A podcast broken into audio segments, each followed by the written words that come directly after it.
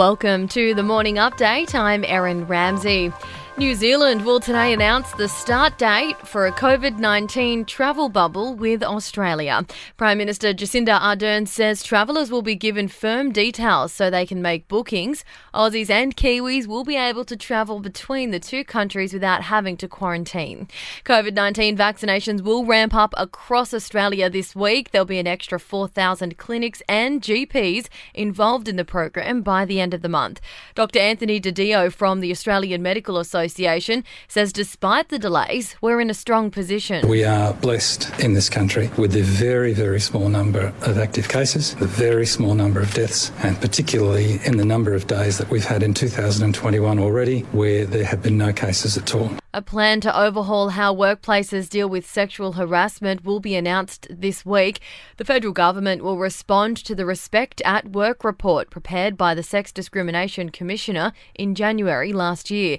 Kate Jenkins made 55 recommendations. Liberal Senator Jim Molan will have more checks this week on an aggressive form of cancer. The 70 year old has announced he'll take leave from federal parliament to begin treatment. Senator Molan is a former Army Major General who served served in Indonesia and East Timor. And the trial of the police officer accused of murdering George Floyd in Minneapolis in May last year has resumed this morning. Derek Chauvin put a knee on his neck for almost nine minutes during an arrest.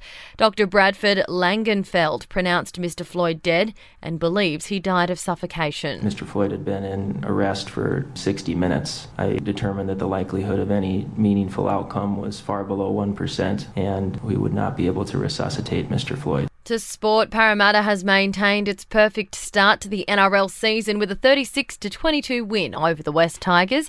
Penrith is on top of the ladder, followed by Parramatta, the Roosters, South Sydney, and Canberra. In AFL, Geelong has beaten Hawthorn 69 64. Sydney is second on the ladder, playing Essendon on Thursday night. And in the A League, the Western Sydney Wanderers play the Central Coast Mariners at Bankwest Stadium tonight. Melbourne City beat Wellington Phoenix 3 2. In entertainment news, and Harvey Weinstein has filed an appeal against his rape and sexual assault convictions. The jailed filmmaker's legal team insists that his trial was tainted by media coverage. A New York jury found him guilty in early 2020, sentencing him to 23 years behind bars. Salma Hayek sleeps alongside her pet owl when her partner is away. The actress says she bought the rescue bird as a Valentine's present for her CEO husband, whose company logo is the symbol of an owl. She says the bird likes to perch on her iPad while she watches TV.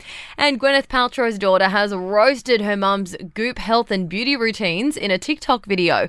Apple told her followers that her mother eats nothing but dates and almond butter as part of a cleanse that she's been on since her daughter was born. That's the latest from the Nova Podcasts team. We'll see you this afternoon for another episode of The Update.